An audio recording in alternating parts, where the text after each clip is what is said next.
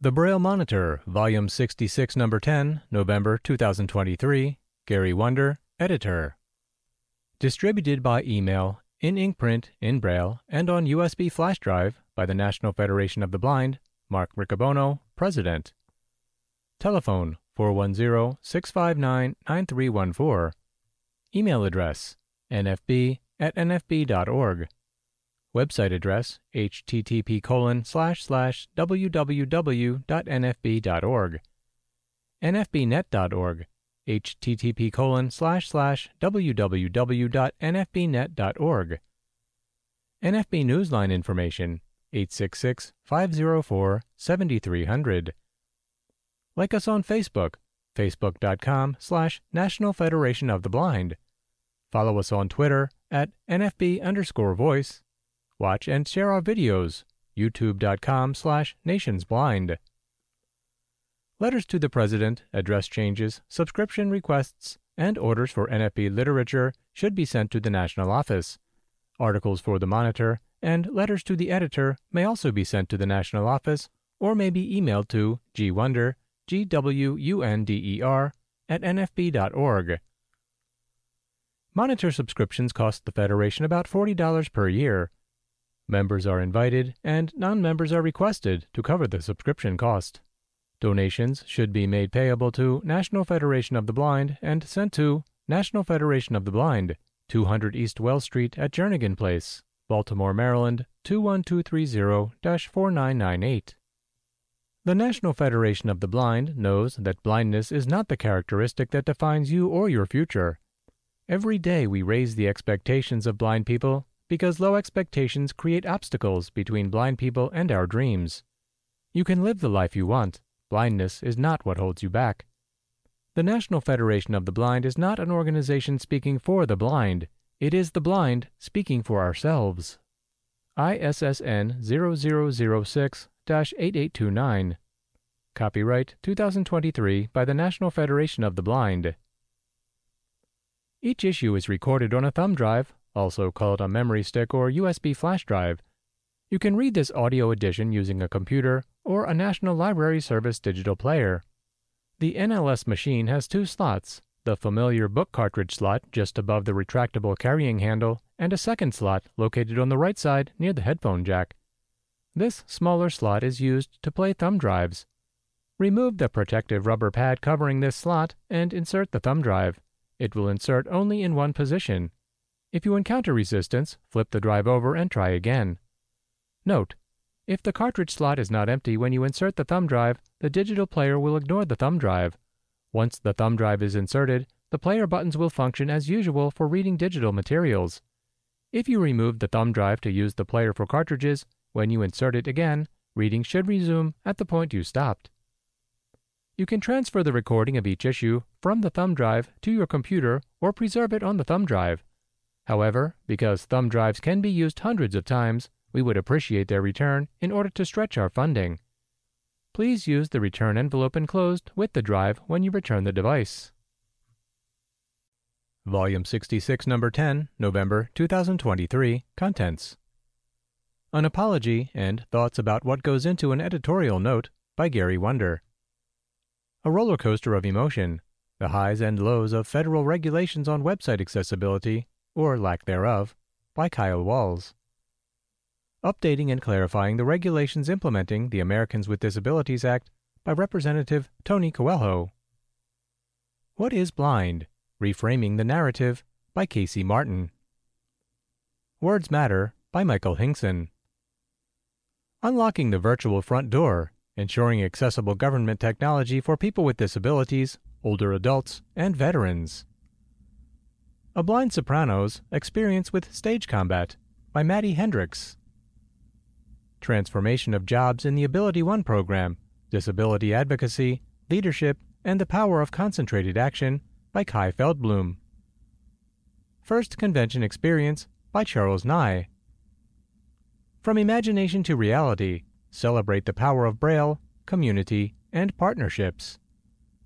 Progress to make the web more usable and friendly for the blind. Finding Opportunities that are helping me live the life I want by Hillary McFadden.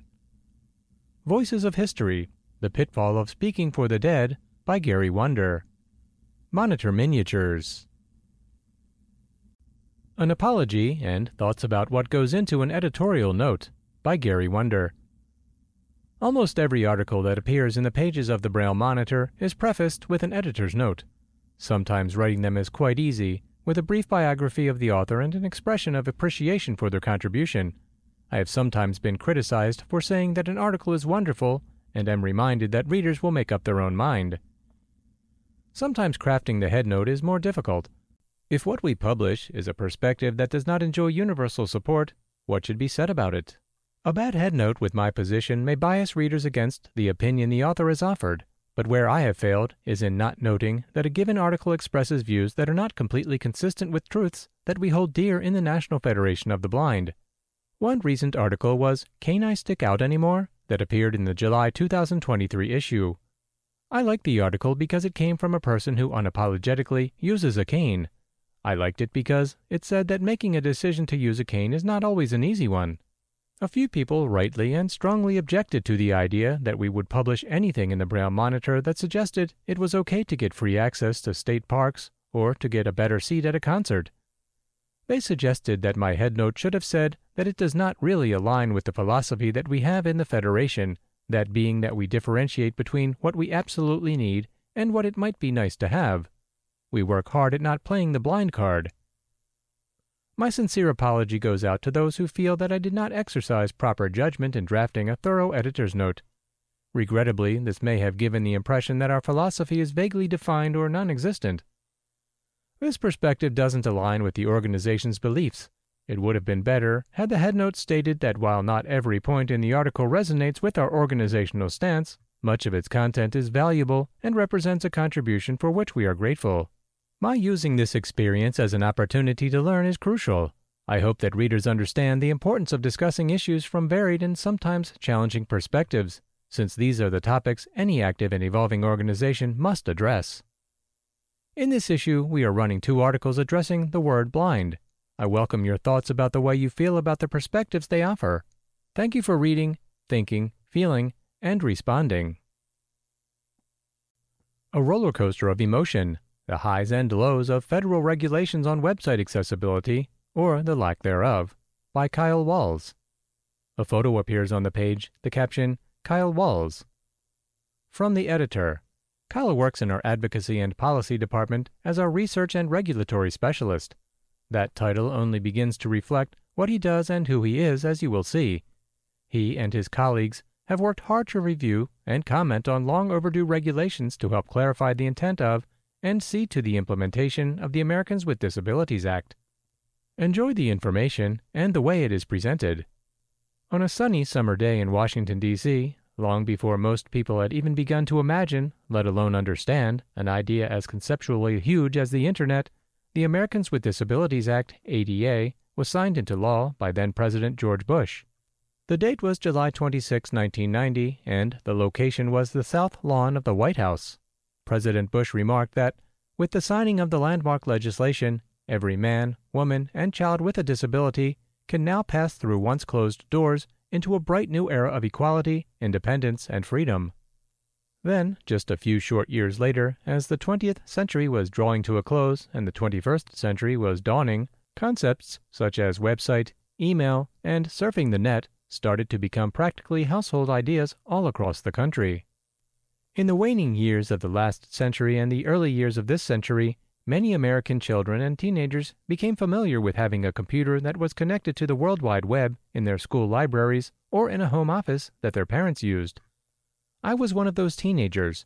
For all of the younger readers, yes, the dial up noise that we heard every single time we wanted to connect to the internet is just as bad and annoying as you've been told. But it was also a sort of chime, marking our passage through the doorway to a whole new online world. Unfortunately, that digital world, much like the physical world the ADA was initially passed to reshape just a decade earlier, was not accessible to people with disabilities.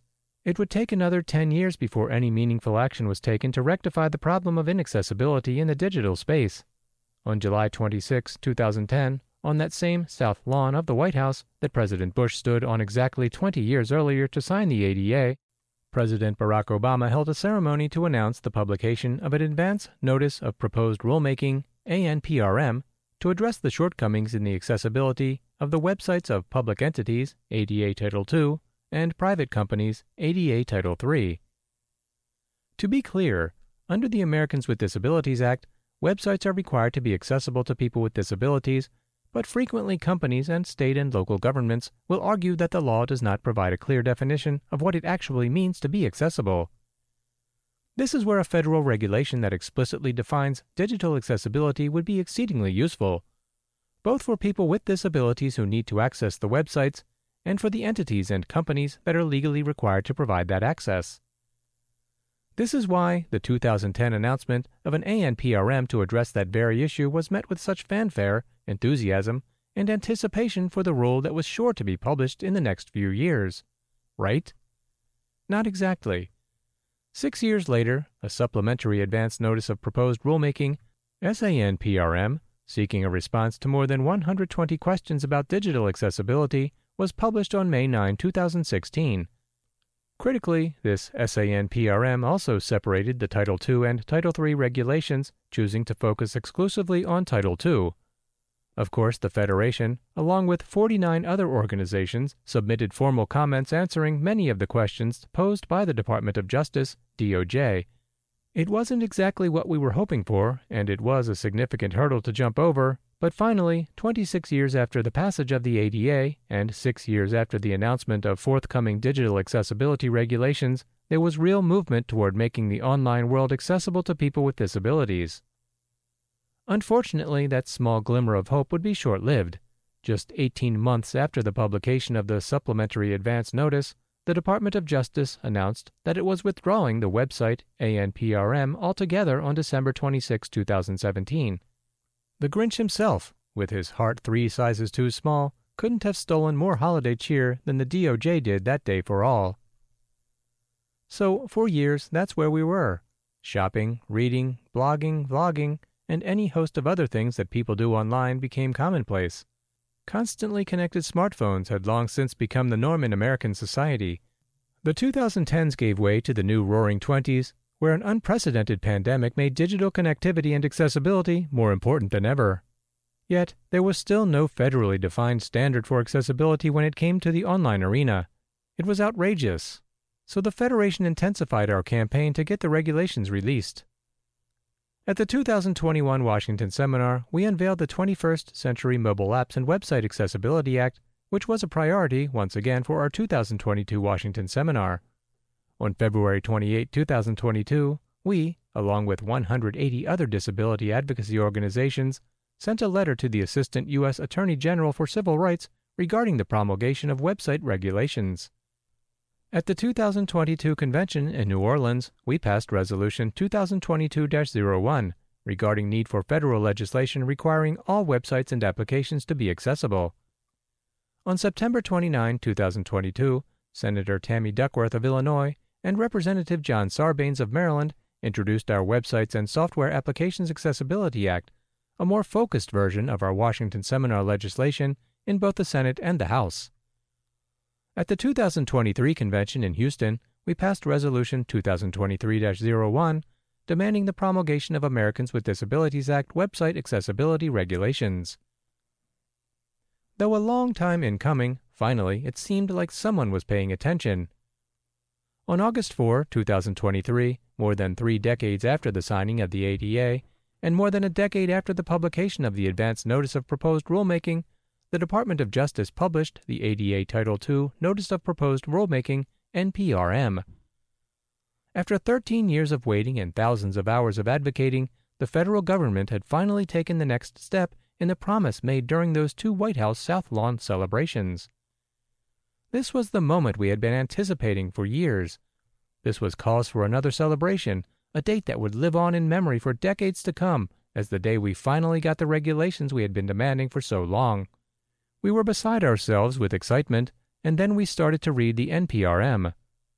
The proposed rule established WCAG 2.1AA as the accessibility standard. We liked that. The proposed rule defined large public entities as having 50,000 or more residents and gave those entities two years to meet the WCAG 2.1 AA standard.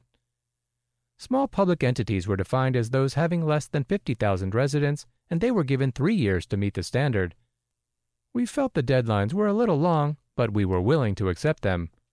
The proposed rule maintained the defenses of undue burden and fundamental alteration that were established in the original ADA. We had no quarrel with that. The proposed rule created seven new exceptions that entities could use to weasel out of their obligation to make aspects of their website accessible. Wait, what? This was shocking and unacceptable. At no point could we have imagined that something so concerning would have been released by the DOJ. The seven proposed gateways descending into inaccessibility were an exception for archived web content, an exception for pre existing conventional electronic documents, an exception for web content posted by third parties on a public entity's website, an exception for third party web content linked from a public entity's website, an exception for course content on a public entity's password protected or otherwise secured website for admitted students enrolled in a specific course offered by a public post secondary institution an exception for class or course content on a public entity's password protected or otherwise secured website for students enrolled or parents of students enrolled in a specific class or course at a public elementary or secondary school. An exception for conventional electronic documents that are about a specific individual, their property, or their account, and that are password protected or otherwise secured. As you can tell, these seven exceptions would allow for a tremendous amount of content to be exempt from the accessibility requirements set forth in the rule. Particularly egregious are the two exceptions regarding password protected course content at elementary, secondary, and post secondary schools. If the rule were to move forward as is, it would allow password protected content on a school's learning management system, aka most of the content used to teach children and college students in our increasingly digital world, to be inaccessible. This ridiculous exception would erect a major barrier for blind students, blind parents, and even blind educators. The exception for pre existing conventional electronic documents is just as outrageous. The NPRM gave examples of formats that would fall under this category. They include word processor files, spreadsheet files, presentation files, and PDF files. Every file type listed is easily made accessible, usually with only a few extra minutes of effort, making this exception wholly unnecessary. It is abundantly clear that the Department of Justice did not consult with blind Americans during the creation of this proposed regulation, otherwise, it likely would not have created such broad and unwarranted categories of exceptions. For that reason, we wanted to ensure that our comments regarding this rule were precise, thoughtful, and well reasoned. We studied the NPRM for several weeks, held numerous brainstorming sessions, and passed around multiple drafts. We took the time and did the research to provide the best possible answers to all questions we thought were relevant while making our position clear that we absolutely opposed all seven exceptions created by the proposed rule. In the end, we created a powerful set of comments, answering all relevant questions posed in the NPRM and letting the DOJ know, in no uncertain terms, exactly how we felt about the proposed rule. President Riccobono officially submitted our comments to the DOJ on September 19, and we posted them to the policy statements page of our website the next day. I sincerely encourage you to go read the entire document. It's not a short read, so you might want to grab a snack and get comfortable before you begin, but I can honestly say it is perhaps the most important set of federal comments that I've had the privilege to be a part of during my tenure with the Federation. But we aren't the only ones who had something to say. At the time of this writing, the submission deadline for comments to the NPRM has just closed. Checking in with regulations.gov, the website where the vast majority of federal agencies accept comments and responses to proposed regulations, I see that there are 346 individual comments that were submitted. Many of those are from Federation members. Even though the Department of Justice didn't consult with us before releasing their proposed rule, they're certainly going to hear from us now. I just hope they're paying attention, for real this time updating and clarifying the regulations implementing the Americans with Disabilities Act by Representative Tony Coelho. A photo appears on the page, the caption, Tony Coelho on the big screen via Zoom. From the editor Former Representative Coelho appeared twice during the 2023 National Convention, once as a winner of an award and once as a presenter on the agenda. His remarks will appear later in this issue, But for the moment, here is his reaction to the proposed rulemaking the Department of Justice has submitted for public comment. As the father of the ADA, Representative Coelho's remarks are noteworthy and on the mark. Here is what he said to the Department of Justice.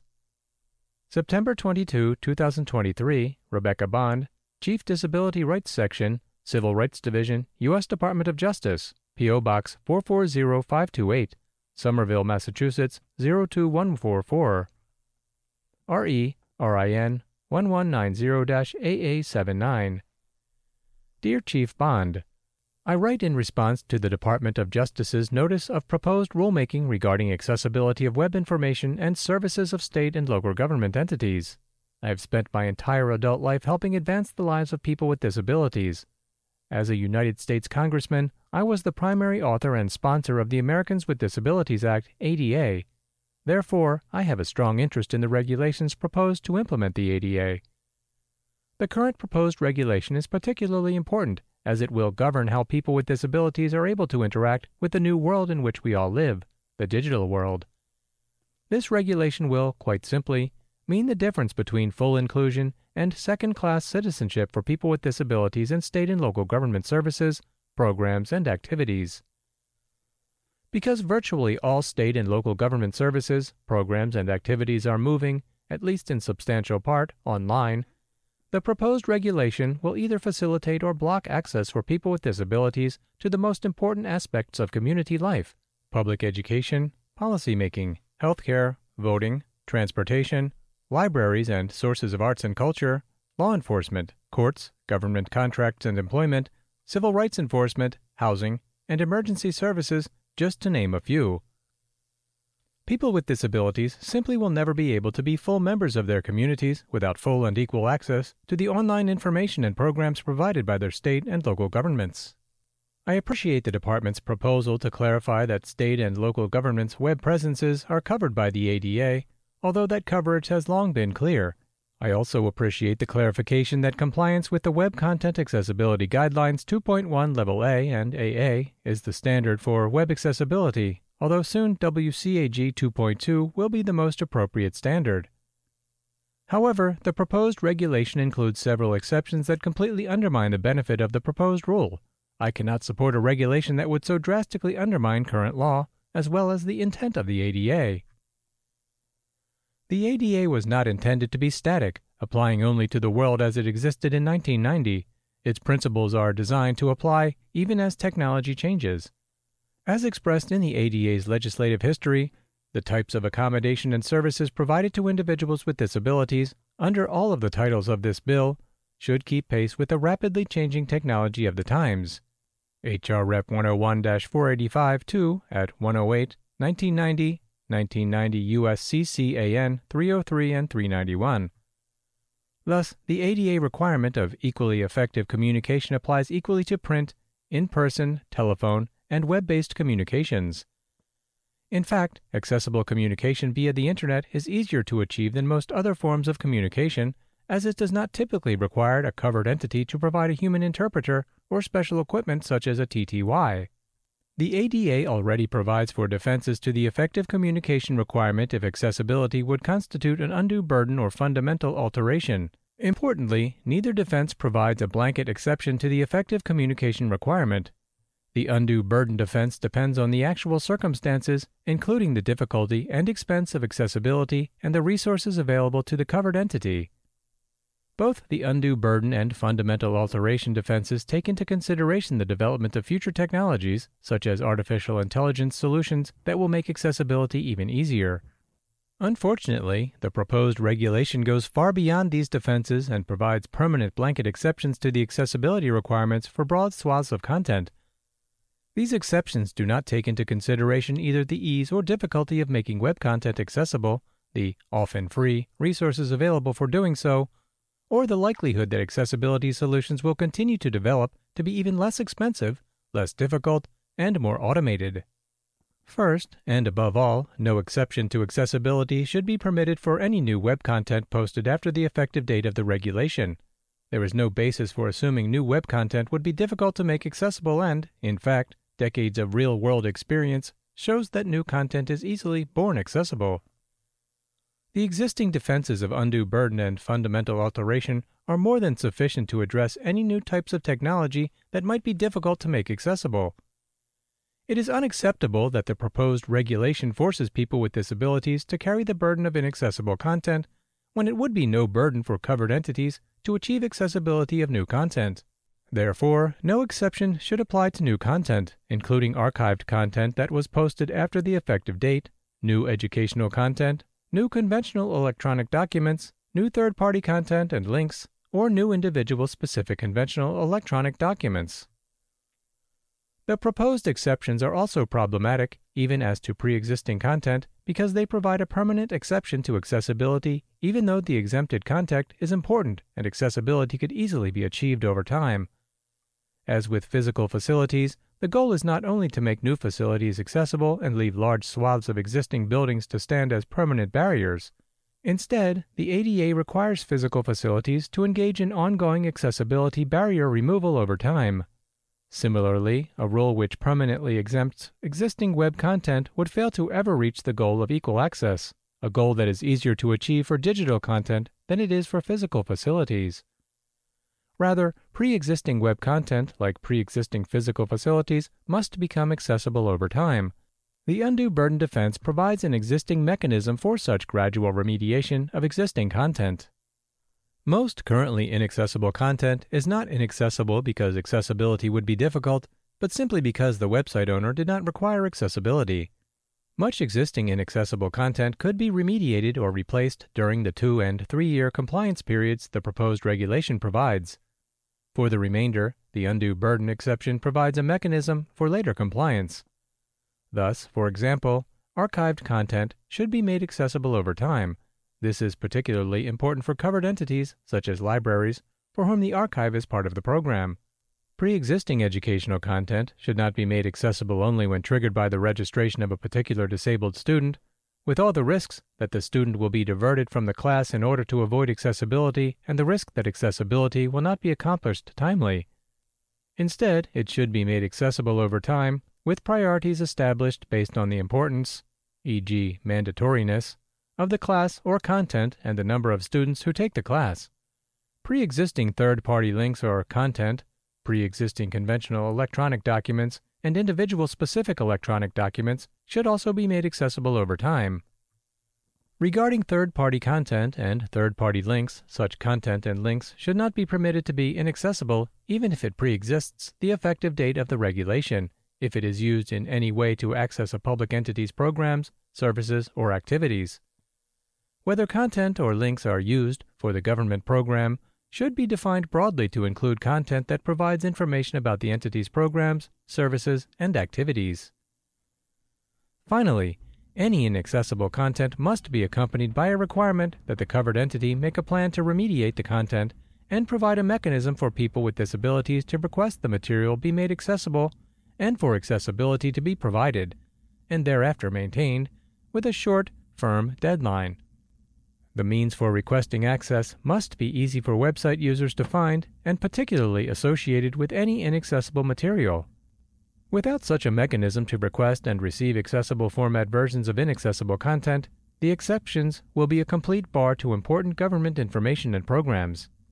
In addition, people with disabilities should not be required to repeatedly request accessibility for each document they will encounter. In continuing programs, such as education, for example, once a parent or student requests accessibility of pre existing documents, future documents the student or parent will need to encounter or use must be made accessible without subsequent request.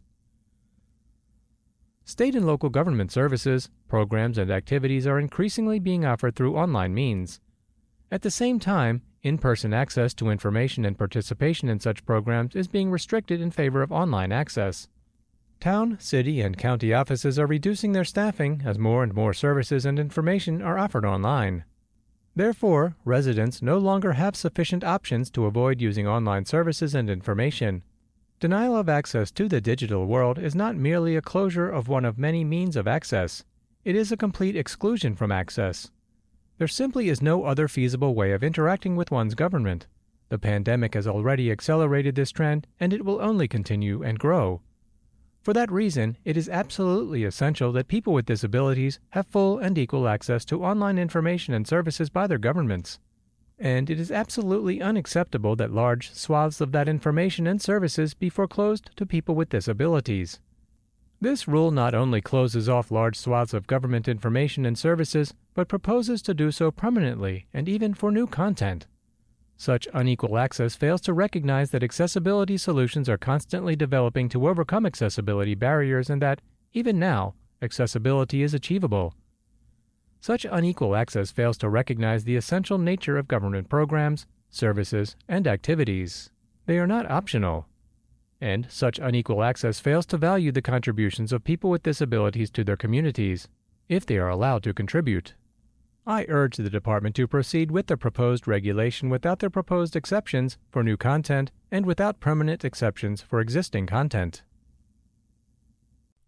What is Blind? Reframing the Narrative by Casey Martin.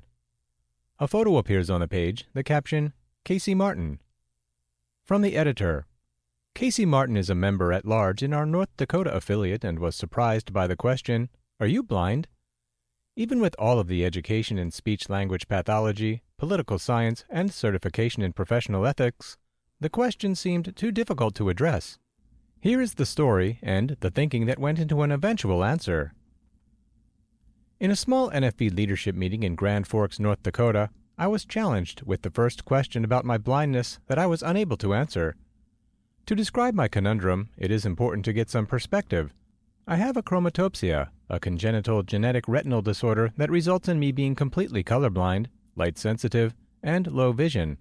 I was a 37 year old student pursuing my master's in speech language pathology and had the definitions of handicap, disability, and impairment drilled into me through years of disability support work, along with educational pursuits in speech language hearing sciences and ethics. All of this, and the question that got me to wonder, was when then North Dakota NFB President Jesse Schierick and affiliate president of the affiliate in the District of Columbia, Sean Calloway, asked those present if we considered ourselves blind. Initially, it seemed like a straightforward question, but the meaning behind that label was something I never bothered to ponder. As an aspiring speech pathologist, we learn about a language technique used at an early age called fast mapping. This describes a child's ability to rapidly learn new vocabulary by applying knowledge about labels to help categorize words and their semantic features. A child, for instance, will use the label farm animals and immediately think of goats, cows, sheep, horses, etc. This is a metacognitive skill that we continue to develop as we learn how to quickly catalog information about specific words within our language. It serves to contextualize language within known paradigms for faster retrieval from our lived experiences. Upon hearing the word blind, some people have the image of Stevie Wonder or Matt Murdock, bracket, Daredevil, close bracket. Others might think of a friend, family member, or colleague who is blind. Others still might draw upon an image of someone using a cane or needing assistance crossing the street. The result is that everyone upon coming across the term blind has their own internal context of what it means to them, and with this simple question from Sean and Jesse, I realized that my own semantic knowledge of the term was incorrect, despite living with my condition and being trained vocationally in disability supports for two decades. It reminded me that our language choices also vary depending upon the communication partner. While I often refer to myself as having low vision or that I am legally blind, these terms serve to create a more precise picture of my functional vision for communication partners. While others may not know what constitutes these definitions, it generally creates a different impression than saying, I am blind. I have learned through the years that saying blind carries with it a certain stigma, and this word in their mind often results in underestimating my ability. My personal language choice is further affected by being trained to use person first language. However, this is at odds with the growing trend of identity first language. I see the benefits of both person and identity based language, but it has occurred to me that my continuation of the status quo with what I consider myself only reaffirms that societal stereotypes surrounding the term blind, and I am certain I am not alone in this realization. To shape the way I think about a term, I need to examine the information presented with this label. To do this, I must first consider what blind means to me. When asked if I considered myself blind, I thought, of course not. I have some functional vision. After some consideration, though, I realized I was using a narrow definition of blind. Now, in this regard, speech pathologists are uniquely trained to assess certain questions, as we must consider both an educational and clinical approach to answers. Any individual working with people knows that when it applies to humans, there is never a one size fits all definition. That said, it dawned on me that I needed to adopt a more fluid definition of what blind means, not just the cookie cutter, someone who cannot see. Even still, I needed to remember that there are degrees of blindness, i.e., color blindness, legal blindness, and cortical blindness, and that I still fit several of those degrees contained within the term blind. The obvious analogy is that many other labels have degrees or are viewed as a spectrum, but why does blindness carry a different meaning to so many? After considering what I think about the label blind, I need to come to terms with some realities to reframe what I know about the label. Labels are tricky in that they can misrepresent important aspects, but in many years studying social sciences, Everyone agrees that labels do not define someone. Beyond that, we know that all decisions are based upon information, and it is up to the Federation to become the main disseminator of information about the blind community, including expanding what the very definition means. What I have seen thus far is that the Federation works well internally. However, in a more globalized society, we, as the Federation, need to be sure we are writing the narratives about ourselves, and in doing so defining the labels to others elsewhere. Each chapter should push for broad information and knowledge sharing as a key component to their platform. Many of the struggles we face and the changes we seek affect others, and we can and should bring similar like minded individuals and groups into our movement.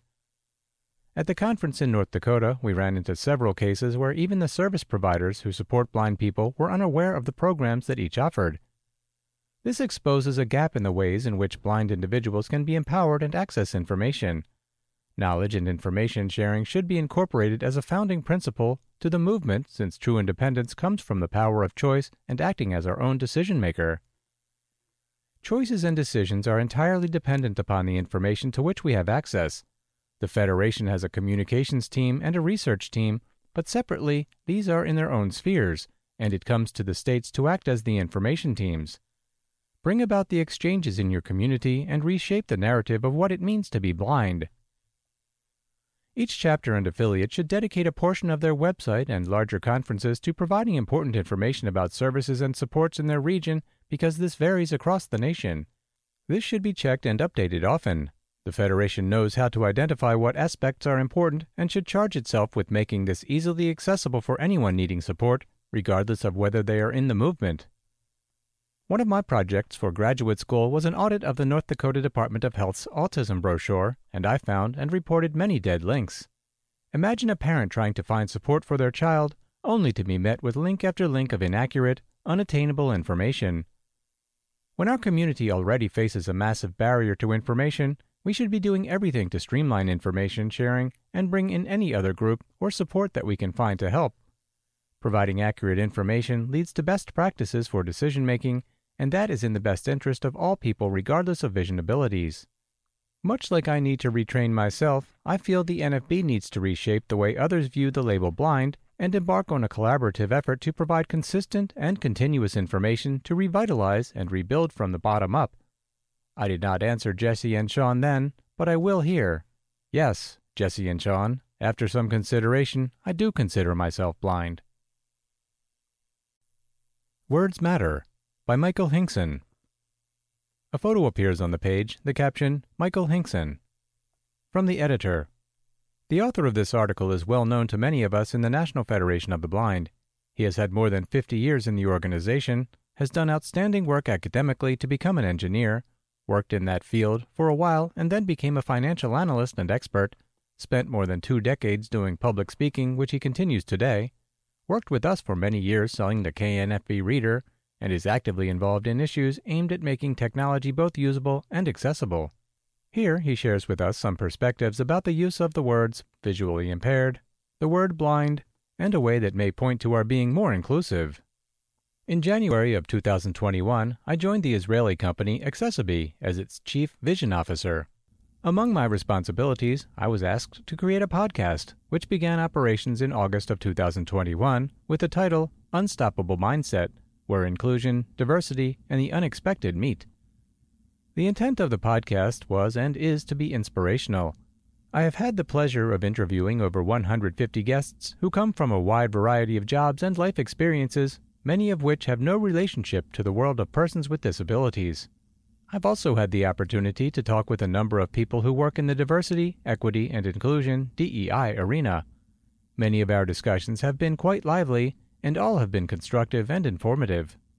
When talking with these people, unless they have some specific relation to persons with disabilities, when I ask guests to define the term diversity, they mention a number of topics, including race, gender, sexual orientation, and other things, but rarely, if ever, mention disabilities as part of their definitions of diversity. When the topic of blindness comes up in our discussions, I and others who happen to be blind are usually referred to as visually impaired. Since beginning the podcast, I have thought a lot about this term, visually impaired. I have listened to many people talk about it, and I have also listened to other terminologies that people have used to describe me and the rest of us. I thought it was high time to write an article about this in order to discuss why we need to move away from the term visually impaired to a different descriptor that is not only more accurate, but better promotes who and what we are. Language plays a crucial role in shaping perceptions and understanding of various aspects of life. When discussing people with sight loss, it is essential to use accurate and inclusive terminology that respects our experiences. By addressing the inaccuracies and misconceptions surrounding the term visually impaired, we can foster a more inclusive and respectful society, including helping to raise our own personal expectations and self respect. The term visually impaired is widely used to describe individuals with sight loss. However, this term is problematic for several reasons. Firstly, the word visually suggests that the person's appearance is affected by their sight loss, which is ridiculous by any standard. People with sight loss may have different visual acuity levels, but our physical appearance remains unaffected. We are not visually different simply because we may not see or we may not see well. Secondly, the term impaired implies a sense of deficiency or inferiority. This terminology perpetuates the notion that individuals with sight loss are less capable or limited in some way, which is both incorrect and unfair. Instead, it is crucial to recognize that people with sight loss can lead independent and fulfilling lives with the right support and accommodations. To address these inaccuracies, an alternative term that is gaining recognition and acceptance in some quarters is blind or low vision, this phrase accurately acknowledges the potential range of sight loss without implying any physical changes or deficits in the individual's capabilities. The term blind typically refers to individuals with complete or nearly complete vision loss. However, it is important to note that blindness is not an all encompassing term. People who are blind often have some residual vision, and the degree of vision loss can vary greatly among individuals. We all know that people who are blind can use a wide variety of tools to accomplish the same tasks that non blind people perform. By the way, those same non blind people also use tools and technologies to accomplish the same tasks. On the other hand, low vision encompasses those persons with varying degrees of vision who typically have some eyesight and who often choose not to view themselves as blind. Like totally blind people, these individuals also benefit from assistive technologies magnification tools, or other aids to enhance, to one degree or another, their remaining vision. Adopting the phrase blind or low vision promotes inclusivity and helps challenge the societal misconceptions surrounding sight loss. It emphasizes the capabilities and potential of individuals with sight loss rather than focusing on any limitations due to a loss of eyesight. This shift in language fosters a more respectful and empowering narrative, ultimately leading to greater societal acceptance and integration. To create meaningful change, it is essential to raise awareness and educate the public about the use of appropriate terminology. This can be done through various means, such as educational campaigns, media initiatives, and inclusive language guidelines in academic and professional settings. Additionally, it is crucial for us to self advocate and assert our preferred terminology. By expressing our preference for blind or low vision, BLV, we can challenge existing misconceptions and encourage others to adopt more accurate and respectful language. The concepts I am suggesting here have already been used by other minorities to work toward a change in their own self image. For example, for many years, people who had issues regarding hearing were described as deaf or hearing impaired. If you pay attention, you will not hear hearing impaired used today, at least not much. Today, and as I have learned through discussions with deaf people around the country, people who are deaf absolutely insist on being described as deaf or hard of hearing.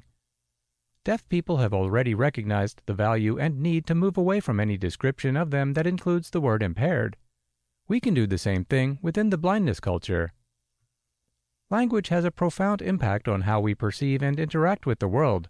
When discussing individuals with sight loss, it is imperative to use terminology that accurately reflects our experiences and promotes inclusivity. The term visually impaired falls short in this regard because it perpetuates misconceptions and implies physical changes that are not inherent to sight loss. By replacing it with the phrase blind or low vision, or BLV for short, we can foster a more accurate, respectful, and inclusive society that values our capabilities and contributions. Unlocking the virtual front door, ensuring accessible government technology for people with disabilities, older adults, and veterans. Presented to the United States Special Senate Committee on Aging, September 21, 2023. A photo appears on the page, the caption, Ronza Othman. From the editor When I first came to the National Federation of the Blind, I thought that I was an expert on blindness. I had 16 years of experience under my belt and I was active, healthy, was in the National Honor Society, and had a part time summer job. I knew what the blind could do and was constantly told how amazing I was for doing it. What the National Federation of the Blind did for me was dispel many of the misconceptions I had about what the blind could not do and caused me to redefine the docile role I thought we must play in society. I found it difficult to write, but my colleagues in the Federation didn't. I found it difficult to think about talking to people in high places, but my colleagues in the Federation thought nothing of it and did it regularly. When I read testimony that the National Federation of the Blind presented to Congress, I was on an emotional high, and 50 years later I find myself in that same state of mind as I read what Ronza Othman is saying to the Congress about the rights of blind people to have access to the blessings that technology should bring to everyone. Here is what she said in Speaking Truth to Power. Testimony of Ronza Othman, President, National Association of Blind Government Employees, President, National Federation of the Blind of Maryland. I would like to thank Chairperson Casey, Ranking Member Braun, and all of the other members of the Special Committee on Aging for this opportunity to offer testimony on accessible technology in the federal, state, and local government. My name is Ronza Othman, and by day I'm an employee of an executive branch federal agency where I am an attorney and manage equal employment opportunity and civil rights programs. However, I'm testifying before you in my personal capacity, as in my spare time I serve as a leader in the National Federation of the Blind, the transformative membership and advocacy organization of the nation's blind. My roles include serving as the president of the National Association of Blind Government Employees, NABGE, where I engage with current, retired, and prospective employees of federal, state, local, and pseudo government agencies across the nation. I'm also the president of the National Federation of the Blind of Maryland, NFBMD, representing blind and low vision Marylanders who work for government, but who also, like most Americans, engage with local and state government for a variety of reasons. Both NABGE and NFBMD are affiliates of the National Federation of the Blind. When I use the word blind, I am referring to the millions of Americans who are legally blind. Some have no usable vision, but most have some usable vision, there is a broad spectrum of blindness, but I use the word blind inclusively of the entire spectrum. The National Federation of the Blind recognizes that access to information and communication technology, ICT, including hardware, software, web and mobile applications, and other platforms and information, is a critical civil right for the blind and other Americans with disabilities. Moreover, the tools and strategies that are used to provide access to information and services to people with disabilities also have a mutually beneficial impact of the quality of life for all Americans, including the ever growing population of older Americans. Technology has been a true equalizer for blind and low vision Americans, as well as many others with disabilities. So much of the information we receive on a daily basis is communicated visually, and the proliferation of technology has enabled our community to not only gain access to that information at the same time as our non disabled counterparts, but technology advancements enable us to engage with that information and act on it. Most of us carry a phone in our pocket, many of us have a computer at home, and many of us interact with other technology devices like smart speakers, home security systems, home appliances, medical devices, and so much more. Today, I can use the phone in my pocket to operate my Ring doorbell, operate my vacuum, set my thermostat, reheat my leftovers, and half a dozen other tasks in my house when I'm not even at home. These are all mainstream technologies, not adaptations made for people with disabilities. In essence, when a manufacturer or developer chooses to build a product and includes accessibility at the beginning, virtually everyone can use it. But when it comes to engaging with our government, these technologies are woefully behind. Often, government procured, maintained, or developed ICT is not accessible to those of us with a variety of disabilities, including the blind, low vision, and print disabled. Technologies and systems that federal, state, and local governments operate to engage with the public and provide services that include agency service listings, data and contact information, benefits and services portals and forms, utility and tax payment systems, parking and other citation systems, court record systems, and thousands of other services. Individuals with disabilities need to access these systems just like other Americans do. Many of us with disabilities use assistive technology such as screen readers that audibly read what is visually on the screen. Some use magnification software that enlarges what is on the screen or enhances color contrast so it is easier to read. Others use voice dictation software that allows the individual to verbally direct the technology. Many assistive technology users cannot use a mouse to control technology and instead use keyboard commands. Many cannot independently operate dynamic touchscreens Think of a touchscreen that has the OK or Submit button in different places depending on what screen you are on. In all cases, there is no reason the individual couldn't operate the technology except that it didn't incorporate accessibility principles at the start. As a result, we find ourselves at the mercy of others to help us access these technology platforms. For example, why should a Social Security beneficiary with a disability have to give up their right to privacy by having to tell a security guard or other bystander their Social Security number to check in for an appointment when anyone else can independently check in? Why does a blind veteran have to share their health information with a staff member and anyone else in earshot to complete intake paperwork at a VA facility when no one else has to suffer this indignity? Why does a blind or low vision college student have to have a friend or colleague tell them their grade on an assignment at a state college or university when others can fail or pass in private? Why is it that people with disabilities have to give up their privacy to engage with their government when their non disabled counterparts get to engage with their government with dignity and respect? The answer is simple government isn't doing enough to make its systems, technology, and services accessible to individuals with disabilities. Across the nation, the disability community experienced obstacles when attempting to obtain information and resources during the COVID 19 public health emergency. COVID 19 transmission data was posted on government websites, but more often than not, it was inaccessible to assistive technology. In the early months of the pandemic and before at home tests were available, the public relied on the government to communicate and often to schedule COVID 19 tests. More often than not, the government either directly posted inaccessible testing information or linked to inaccessible testing information third parties operated. The same thing happened when COVID 19 vaccines became available as well. This was not isolated to one single government entity. It was by and large the norm across the federal government for many state health department websites and for many local jurisdiction websites. Though this information was aimed at the public, it affected the employment space in significant ways because many employers require tests and or vaccines. It is neither difficult nor costly to make electronic information and communication technology accessible for individuals with disabilities. If accessibility is baked into the system at the development stage, it's simply coding in a way that ensures information is tagged properly and navigable by assistive technology. Most coding is very simple and easy, and it doesn't alter the visual appearance of the platform or entity. For example, ensuring proper tags and labels on website buttons requires a short line of script. Ensuring that keyboard commands work in the same way a mouse click does is usually very simple and straightforward. And yet, those of us with disabilities experience technology accessibility barriers every day for routine tasks. Imagine making a pizza and adding the pizza sauce. Now imagine making a pizza and omitting the sauce prior to baking it. Then imagine trying to put the sauce on after the pizza has been baked, sliced, and some of it served. It's a difficult task, but not an impossible task, to fix the pizza, but it'd have been a lot easier to have just added the sauce from the beginning. In addition, some systems that are supposedly accessible require a significantly higher level of effort and more time to complete the task if the operator is using assistive technology. For example, a commonly used cross agency federal database requires three mouse clicks to conduct a search. However, if using keyboard commands with assistive technology, there were over 40 keystrokes to get to the same results page.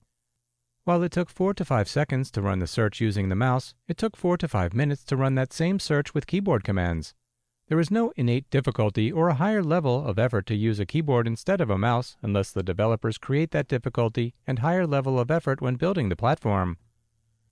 For those of us who work for federal, state, and local government, the problem of technology inaccessibility is compounded by the fact that inaccessible technology is everywhere, but we are at its mercy to do our jobs.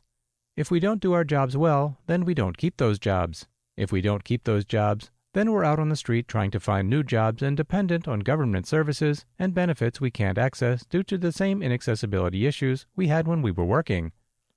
It's a vicious cycle.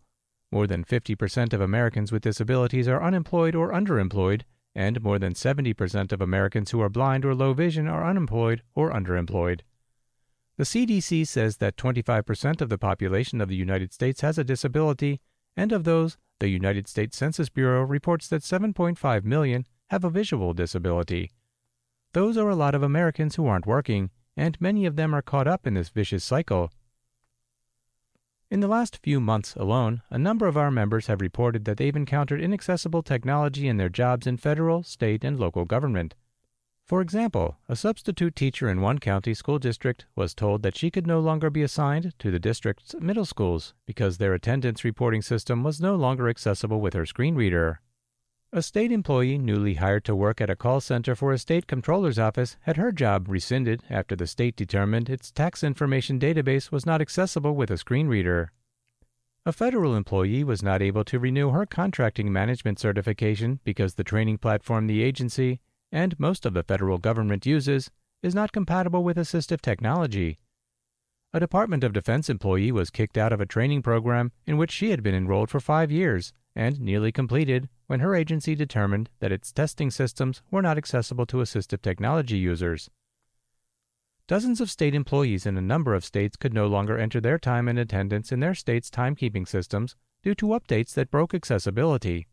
These are just a handful of examples, but there are hundreds, if not thousands, of others. One other particular situation sticks out in my mind due to the implications to the safety of our communities that the lack of accessibility has created. Law enforcement entities use certain databases across the country to enter information about law enforcement officers who are under investigation, which would render their testimony potentially problematic. Prosecutors have to check those databases and disclose in discovery that any officers are under investigation. However, if they fail to do so, the entire case is likely to be thrown out, and potential criminals are set free. In the last few weeks, I've heard from two different blind prosecutors from different sides of the country who have had near misses in terms of disclosing this information to opposing counsel in discovery. The reason? The system is not accessible to assistive technology. Imagine a scenario when it wasn't a near miss, and because the prosecutor did not have effective and accessible tools, they unknowingly failed to disclose such important information which then resulted in a case being thrown out and a potentially violent criminal being released to commit another crime. Had the technology been accessible, this wouldn't be a concern. As a hiring manager, I enjoy when I can hire individuals with disabilities, not simply because I am one myself. People with disabilities solve a hundred problems even before they start their workday, and so my experience is that they tend to think more critically, be more creative, and work harder. When they encounter inaccessible technology, they work to find creative solutions and workarounds. In my experience, and having talked with thousands of individuals with disabilities in the workforce, I can tell you that the vast majority of individuals with disabilities underreport their experience with inaccessible technology. They don't want to appear vulnerable or incapable to their bosses, and so when they raise the alarm, it's as a last resort after they've tried unsuccessfully usually for quite some time and with significant effort, to fix the issue or work around it themselves. And thus, the challenges we know about, I suspect, are just the tip of the iceberg. Section 508 of the Rehabilitation Act has, for decades, set a minimum standard for technology accessibility at the federal level. The investigation this committee conducted and the resultant report demonstrates how unsuccessful federal agencies have been at self managing, self enforcing, and self implementing Section 508. The Department of Justice's report from earlier this year on federal website compliance with Section 508 also demonstrates the utter failure of the United States government to fulfill its promise to ensure that federal information and communication technology will be equally accessible to people with disabilities as it is to their non disabled counterparts. Nonetheless, much of the raw material is there in Section 508. The application of the Web Content and Accessibility Guidelines WCAG 2.1 standards, in fact, adopting a single web content accessibility standard, means that those governed by Section 508 all operate from the same playbook. The recommendations of this committee in its report from last winter, if implemented, will improve accountability to the benefit of employees and the public alike. But the United States Access Board is insufficiently staffed to do the work that needs to be done. There is no agency with the power to enforce Section 508, and there are virtually no consequences for agencies that violate it. The General Services Administration, GSA, is supposed to regulate procurement and acquisition, and the federal government is supposed to buy accessible, but there are no consequences when it doesn't. To add insult to injury, GSA actually claims, in public meetings of the Access Board and other public appearances, that it is doing a good job leading in the 508 compliance space, when any disabled employee encountering inaccessible technology in the federal space will tell you the exact opposite. So we find ourselves in that vicious cycle I mentioned earlier that harkens back to the unemployment rates upwards of 50 and 70 percent. In terms of state and local governments, again, the raw material is there for some of the more thoughtful and forward thinking jurisdictions. For example, the Maryland General Assembly passed two laws in recent years one applicable to the executive branch and the other to all public school districts requiring the procurement of only accessible technology and establishing a technology standard that is modeled after the Section 508 standards, implementing a one year remediation period when procured technology is not accessible, and implementing a monetary penalty for those vendors who fail to cure by the deadline. Though these laws are fairly new, we've experienced some success as a result. For example, when the Maryland Department of Transportation rescinded, revised, and reposted a solicitation for new kiosks for the State Motor Vehicle Administration. The state of Colorado adopted a law that requires the development and use of non visual access standards that are applicable to all state procurement, use, and development of technology. The state of California adopted a similar law, which also requires any state contractor to address complaints of noncompliance. Other states with laws that address the development, maintenance, procurement, and or use of information and communication technology include Alabama, Arizona, Connecticut, Illinois, Indiana, Kansas, Louisiana, Massachusetts, Minnesota, Missouri, New York, Oklahoma, and Virginia. However, there is no uniform approach among these laws. Some of them apply to local government entities within a state, and most do not. Some apply to what the government procures, and some laws only apply to what the government develops itself. Some laws apply to colleges and universities, some apply to K through 12 institutions, and some apply to neither. Some apply to the executive branch of the state, and some apply to all branches of government. Some follow the 508 minimum standard, some direct the state chief information officer or someone else to develop a standard, and some specify a particular version of WCAG. Because there is no uniform technology standard, no uniform scope, and no uniform accountability or enforcement standard, regulations are necessary for proper implementation of Title II of the Americans with Disabilities Act, ADA, which should set those minimum standards. In August of 2023, after a delay of more than a decade, the Department of Justice finally released a notice of proposed rulemaking for regulations on Title II of the ADA pertaining to websites and mobile apps. This rulemaking addresses the requirement that state and local governments must make technology, mobile applications, and digital experiences related to their programs, services, and activities accessible to individuals with disabilities. In the Arabic culture, we have an expression, and it translates to it's like fasting for a long time and breaking your fast on a raw, spoiled onion. Devastatingly, it appears DOJ is poised to implement regulations that add seven unnecessary and frankly insulting exceptions to the requirement that state and local government entities make their technologies accessible. Previously, there were two exceptions undue burden and fundamental alteration, and they are sufficient to ensure that the ADA does not create an impossible or even a difficult standard for those to whom it applies. These seven new exceptions include archived content, such as minutes of public meetings that are at the heart of civic engagement, pre existing conventional electronic documents, like water quality reports, crime statistics, education scorecards, and other information posted in PDF, Word, Excel, or similar platforms that provide vital information about a community. Content posted by third parties on a public entity's website, such as public comments, reviews, and government contractor deliverables. Third party web content linked from a public entity's website, such as COVID 19 testing and vaccine locations, government contractor produced materials and information, and anything the government outsources to a third party. Course content on a public entity's password protected or otherwise secured website for admitted students enrolled in a specific course offered by a public post secondary institution.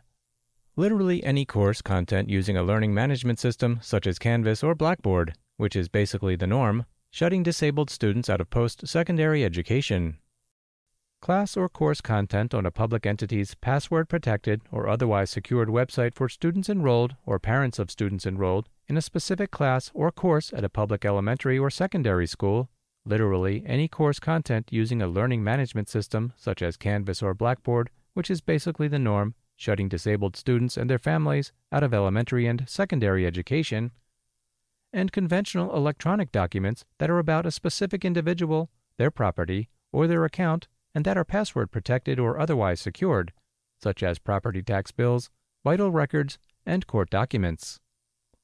These exceptions are problematic in so many ways, not the least of which is that they undercut decades of work disability advocates have done to improve access to information, and that these exceptions will have the effect of shutting students out of their own education when education is the strongest tool in the arsenal of an individual with disability given the unemployment and underemployment crisis in America for our population. These exceptions will set not only employees with disabilities back into the technology stone age, but will also force those who are engaging with government to return to a time we thought we'd left behind. I believe that federal, state, and local governments can and must do better. In the federal space, adopting the recommendations from this committee's report will make a significant difference. In addition, I am suggesting some additional actions that will help solve this problem. Congress should strengthen Section 508 by implementing a uniform and centralized complaint process administered by a single federal agency, such as the Access Board, similar to that operated by the United States Equal Employment Opportunity Commission for Section 501 of the Rehabilitation Act. The Department of Justice must receive and publish data and statistics annually on accessibility for not only websites but all federal ICT.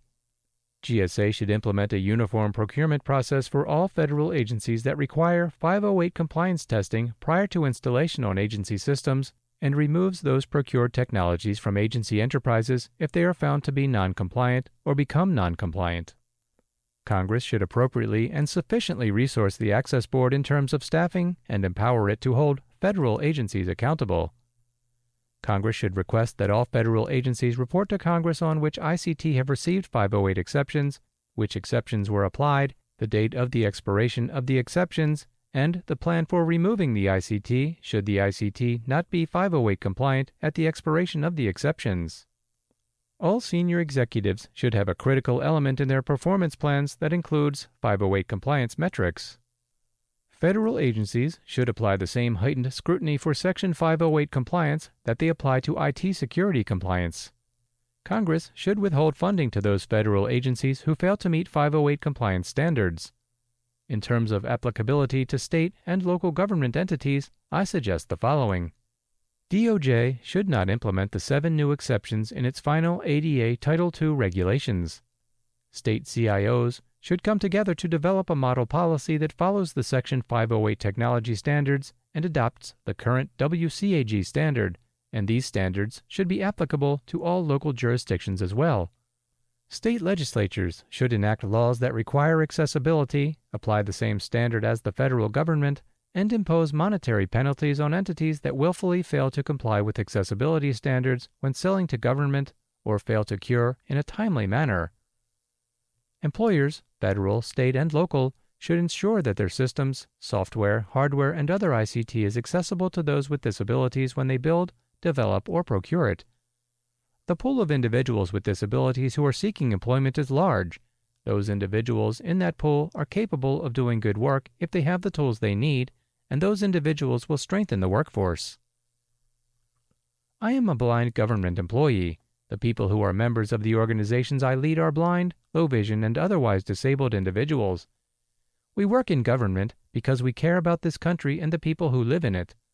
Though our eyes don't work in the typical way, we are capable of serving the public and doing so well, provided the technology is built, procured, maintained, and developed with non visual and other basic accessibility in mind. We are not limited by our disabilities, we are limited by a government that fails to include our needs in its technology infrastructure in a day and age where technology advances at the speed of light. This is not a capability problem, this is a willingness problem. Does federal, state, and local government have the willingness to be different? Time will tell. A Blind Soprano's Experience with Stage Combat by Madie Hendrix. From the editor. This was originally published in Spotlight, the newsletter of the National Federation of the Blind Performing Arts Division, available quarterly to the division's members. I had never given any thought to the combat scenes that are sometimes played out in the performance of opera, and until this article, I never wondered about how a blind person would do more than sing. I hope you find this as informative as I have. Before moving to the article, let's learn a little bit about its author. Madie Hendrix is a blind coloratura soprano currently residing in Atlanta, Georgia.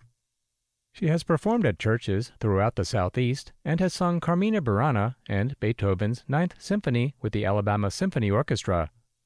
Notable operatic highlights include her portrayal of Jenny in Street Scene by Weill and Fanchette in Le Mariage aux Lanternes by Offenbach. She recently won the Harrower Scholarship for Voice and the 2023 Georgia State University Honors Recital. She completed her BA in voice at the University of Montevallo in 2020 and received a master's degree in voice performance at Georgia State University in May of 2023. She is currently pursuing an artist diploma at Georgia State, where she is expected to sing the role of Genoveva this fall in GSU's production of Suor Angelica. Madie aims to bring access and equality to the operatic stage and wishes for her blindness not to be a barrier to performing, but rather for it to open the door for diverse and inclusive casting. Here is her article. When I learned a stage combat instructor was coming to do a seminar for my opera workshop class, I was very excited, but also quite nervous. I really wanted to participate, but being a blind singer, I wasn't sure how.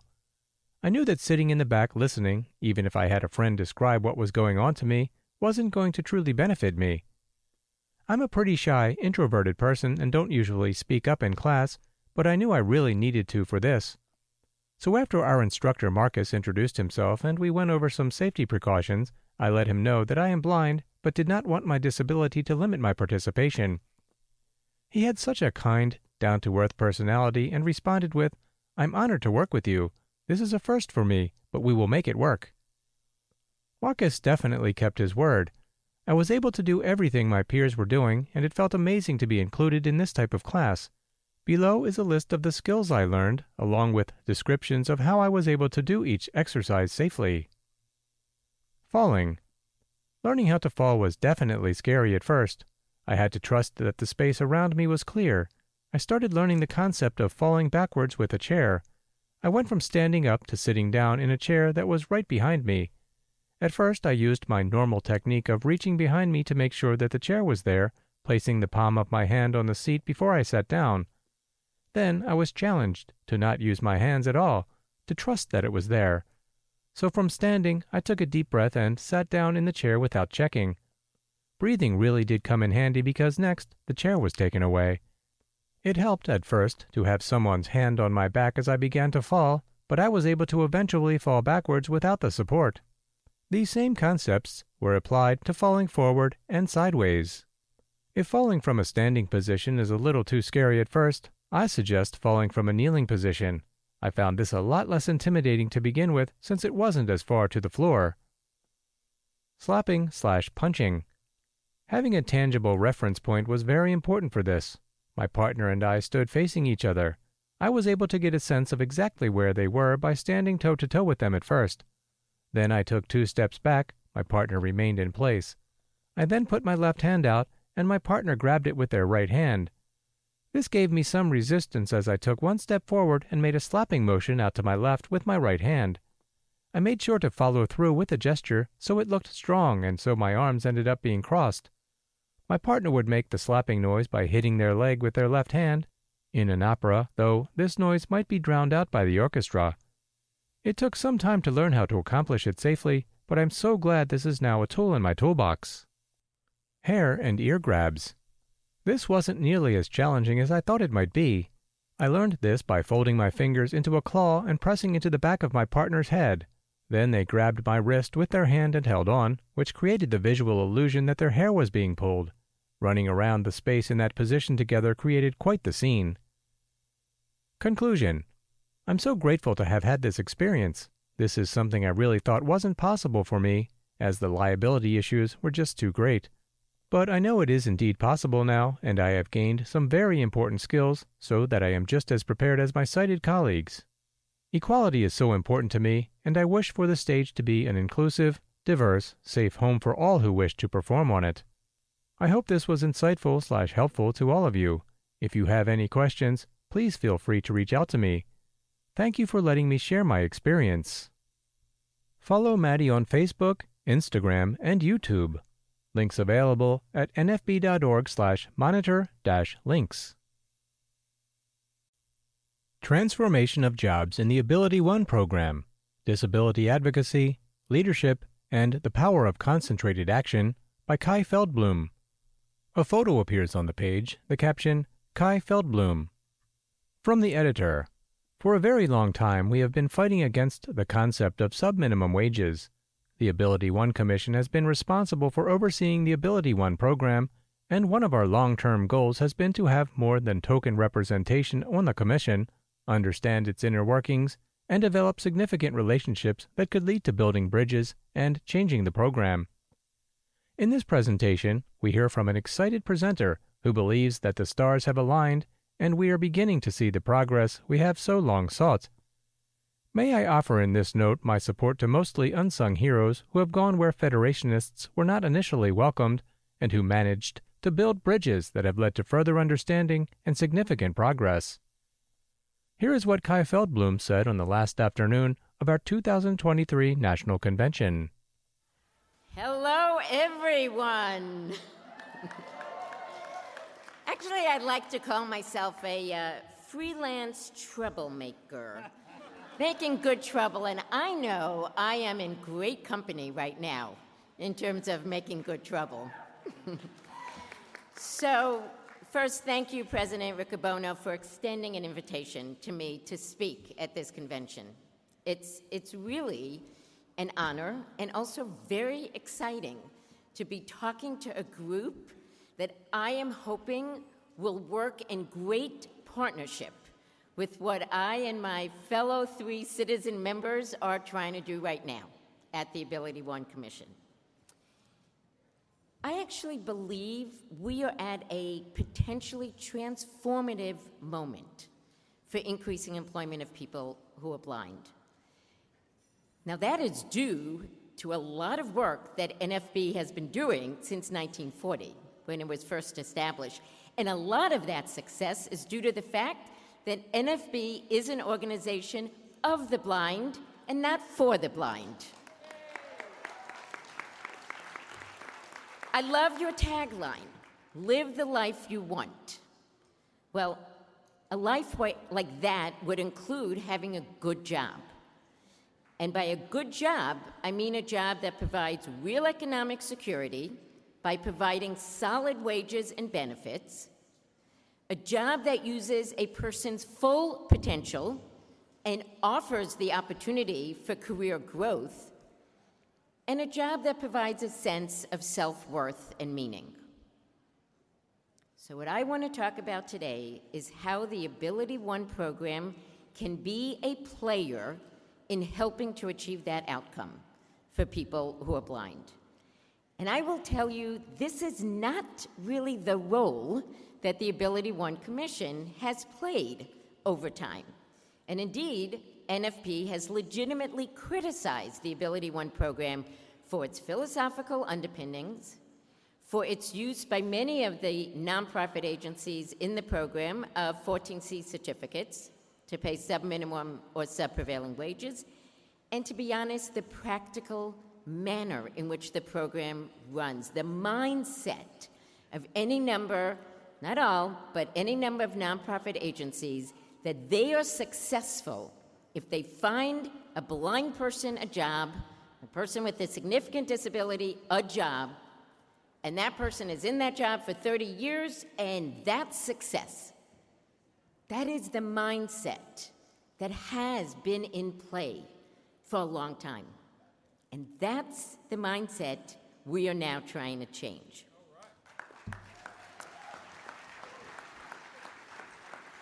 Now, I want to say something about technology in terms of this being a potentially transformative moment. There are amazing advances in technology happening now that are creating a whole new range of access for people who are blind that will help them be very successful in jobs, help them demonstrate their full potential. And there are companies that are aware of the financial benefits in developing and disseminating this technology. We need to leverage that I love saying, let's capitalize on capitalism. Let's make it worth it for people to do things that will help us get employed. So I want to call out particularly Gina Klein and Margaret Knowles. They're in the audience here today. They've been at this convention. Woo! They're in the forefront of leveraging this effort. Gina founded two entities. One is called Smart Job, You can check it out on the web. It, it is developing an ecosystem of companies developing new access technologies. And the second is Enable Ventures, which invests in these companies to help them scale up. We at the AbilityOne Commission now are putting a different expectations on our nonprofit agencies. We are telling them we expect them to work with their employees to understand what jobs they could have outside of their AbilityOne contract and to help them get that job. How different would that be? And we're working with Gina and her group because there is technology out there to help make that move into the competitive economy, and we want to make sure that NPAs know how to use those. Okay, now any type of change requires stars to align. I will tell you that something a lot of you know there have been a lot of efforts to transform the AbilityOne program over the course of time.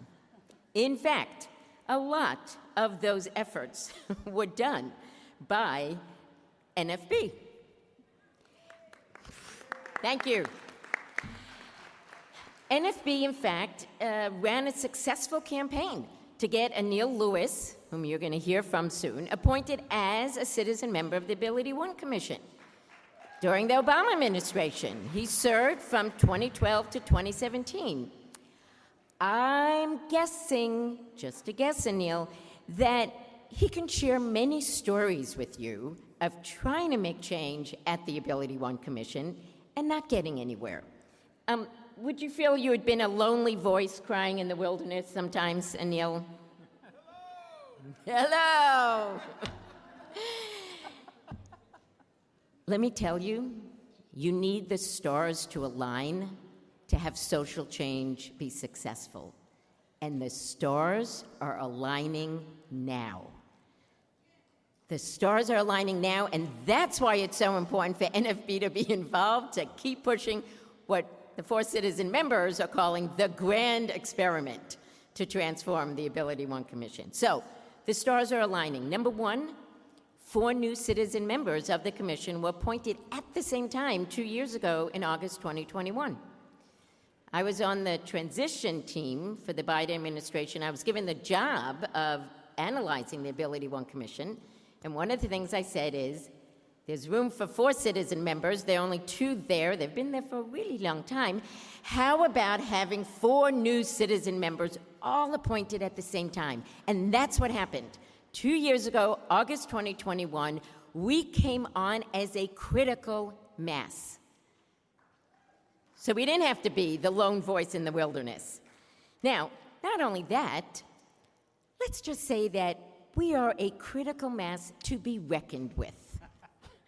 Two of the citizen members, Bryan Bashin and Gabe Cazares, are longtime members of NFB that many of you know. Let's just say they're not exactly shrinking violets. Our fourth citizen member, Chris Brent, has been a leader in closing sheltered workshops, stopping 14C, and advancing employment for people with intellectual and developmental disabilities. Go, oh, Chris.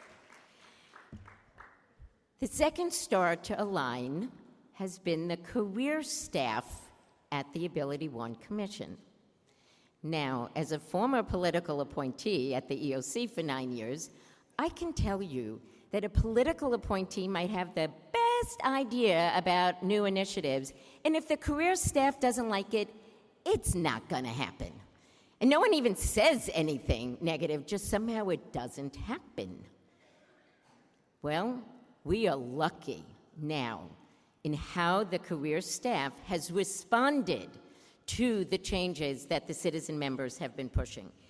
Kim Zeich, who had been the deputy director during many years that the AbilityOne program operated in one way, totally got and supported two years ago what we started to do as citizen members. That was hugely important in terms of success. And we got a new general counsel, Marlon Paschal, who knew a lot about procurement, let me say, has learned a lot in the last two years about disability rights and ideology, and has been very open to helping with change. And there is a new approach, again, by people changing who have been there for a while and new people coming on. So you've got three people from AbilityOne Commission attending this convention right now.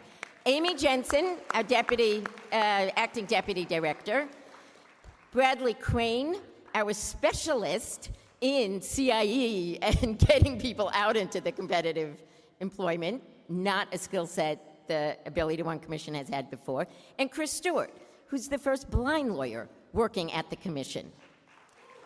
This makes a difference.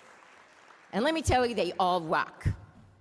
And again, simple things like budget. We all know what's in the budget is what matters. After I got invited to speak here, I checked to see whether the agency would pay. Yes. Not only that, Kim's like, she was really sorry she couldn't come. She had another engagement. She says, let's make sure Amy Jensen can go. Let's make sure Chris Stewart can go. Let's make sure Bradley Crane can go. What you spend money on tells you a bit about what you care about. So, very glad to have Amy Bradley and Chris here. Yes. And let me tell you, I think we're coming every year, whatever. Um, okay. The third star to align was the report issued by National Council on Disability in October 2020. You got to hear from Andres Gallegos earlier this morning. You know how important NCD is. Well, in 2020, they issue a report calling for the complete dismantling of the AbilityOne program because it is so flawed at its core, according to the report. And they said instead of, yes, we want to use federal contracting dollars, which is what the AbilityOne Commission does, right? Having these dollars to give contracts to people who are blind and people with significant disabilities. The way we do it is we get rid of this program that has these special set aside jobs, and we have Congress pass a law requiring every federal contractor to hire a certain percentage, certain quota of people who are blind and have significant disabilities. Now, that report was my first exposure to the AbilityOne Commission. I read it and thought, huh, that's an agency that needs some reform. And as someone who likes challenges, I decided to say the White House, and I'd be interested in going inside uh, to try to help, so long as I have some other good troublemakers. But I've worked in Congress my whole life. The ADA, other laws, there was no way I saw the chance of Congress passing a law requiring every federal contractor to hire a particular percentage of people who are blind or had significant disabilities. It, did, it wasn't going to happen. And even if it did, what sort of enforcement was there going to be if people didn't meet their quota? But the report was a catalyst for change. It was a catalyst for change because it was a dramatic statement that the AbilityOne program was so flawed at its core that it had to be done away with. So, the question is can one actually transform the program, even given some of its inherent flaws? And that's what I and the other three citizen members took on as a challenge, and what I believe we are now starting to do. Now, just for those who don't know, in terms of reminding ourselves of the flaw inherent in the program, is that it was begun in 1938. It was premised on the assumption that blind people couldn't do anything in the general economy, right? In fact, they weren't being hired in the general economy. They were working in sheltered workshops, doing simple manual production, and not getting paid very much. But that was the reality in 1938. The NFB was still two years away from being established. So the organized blind movement at the time focused on getting a law that would require the federal government to buy products from these workshops employing blind people. One advocate said this the best way for the federal government to help blind people is to buy the brooms and mops that blind people are making. That was the idea, okay? Well, that's fine at the time because they weren't being able to get jobs elsewhere. That's not what we want, is having jobs where you're making brooms, brooms and mops. And they set it up to basically not have integration because since the whole idea was to create jobs for people who are blind, they made a requirement that 75% of what they call direct labor hours in making the products had to be done by blind people. And they didn't include supervisors because, hey, how could blind people be supervisors, right? So the premise was not a premise any of us would accept today in terms of the capacity for blind people to work. But that was the initial basis. And this program has been updated, has been changed only once in 1971, 52 years ago. And it was changed to expand it so it was also contracts for services, not just for products, and to include people who were called severely disabled, which was actually defined as people whose disability made them unable to work in, quote, the normal competitive economy. Those are the flaws the premise on which it's based, the fact that it's co- contrary to integration in its very core, and as I said, for years, using 14C certificates. So, how are we changing it? Well, number one, we issued a regulation prohibiting the use of 14C certificates on any AbilityOne contract. Thank you, NFB, for your consistent advocacy in this area and finish final on any AbilityOne contract. And let's be clear, a number of these nonprofit agencies have other contracts, not AbilityOne, where they are still using 14C certificates. And one of the requests that came from the disability community is that we should consider another regulation that says if you're using 14C anywhere in your contracts. You can't play in our game of AbilityOne. So we said in our preamble we were certainly looking at that. But look, that's just the minimum threshold, right? minimum threshold. Here's what we're doing to really make this change happen. First, we're going to Congress with a legislative proposal that says give us pilot project authority to award a contract especially in, imagine, skilled professional work, where the ratio will be less than 75%, and where we can count supervisors. Okay, give us the pilot project authority to show that this program that leverages government contracting money can create integrated workshops, uh, integrated work settings, and a chance for upward and outward movement. We have that pending before Congress. I talked with John Paré and the legislative team. It's like, yes, help us get this. Okay, that's one thing. That's changing the statute itself a little by giving us pilot project authority. But the second way we're moving is not dependent on Congress. We are changing the mindset. Let me see this. We are trying to change the mindset of nonprofit agencies that think all they have to do is get someone a job, let them stay there for 30 years, and everything's great. And the way we're doing this is by saying, we have the following expectations of you. Number one, and this isn't draft guidance that I hope will be finalized in a few months. Number one, every employee that comes in, you have to do a job individualization. You have to make sure that you're giving the person the right fit of a job and you're giving them all the accommodations they need. Job individualization right from the get go. Two, you need to have a qualified professional working with each of those employees to have a personalized employment plan. In fact, we call it a person centered employment plan to reinforce the autonomy of the employee in figuring out a plan that will move that person forward in their career. PCEPs, person centered employment plans. And then finally, we are saying to the agencies you need to have a career advancement program to help employees on your contracts move upward or outward. Now, let me tell you, employers do not usually want attrition, right? If you have a work site with a lot of attrition, you probably don't want to go work there. We're saying attrition is good in this respect. If what you've done is countered the discrimination that happens out there every day against blind people who are trying to get a job, and of course are never told that the reason they're not getting is because they're blind. Hello. But they don't get it. We have a program now where being blind is the plus to get that job. Being blind is the plus to get that job. That is expensive real estate, that job, right?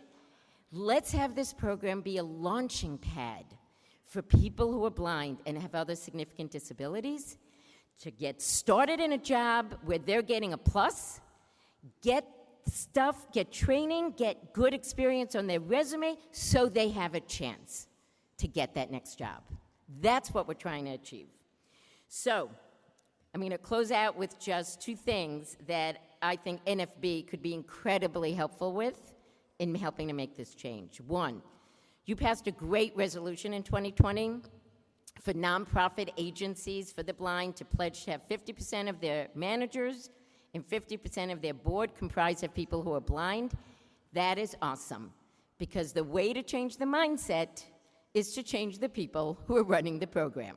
So, we're going to do everything we can to create different expectations, to reward the agencies who are doing this well. Let's give them some extra credit in getting new contracts. But best way to change the mindset, change the people who are running it. And two, I think you have something very concrete now to offer to nonprofit agencies because we are now expecting them to give their employees a sense of what jobs outside the AbilityOne program might look like so they can make an informed choice as to where they want to work. Well, NFB affiliates could be excellent ambassadors for educating blind employees about that. How about being value added in this way? So, I'm going to truly end with a reference to Jacobus Tenbroek, an amazing human being, as you know, one of the founders of NFB. So he wrote a book in 1959, he with Floyd Matson, called Hope Deferred Public Welfare and the Blind. It's a remarkable book. Really, it gives a history of the sheltered workshops that is just, you know, so magnificent in understanding what was going on. But it's also filled with heart wrenching descriptions of where we have been as a nation with regard to respect for blind people and where we need to go. Well, tenBroek's book was called Hope Deferred because of how much still needed to be changed in 1959 when the book was published. I hope we are now on the threshold of hope achieved. And I look forward to working with all of you as we transform the AbilityOne program to be one small piece of the puzzle in getting to hope achieved. Thank you so much.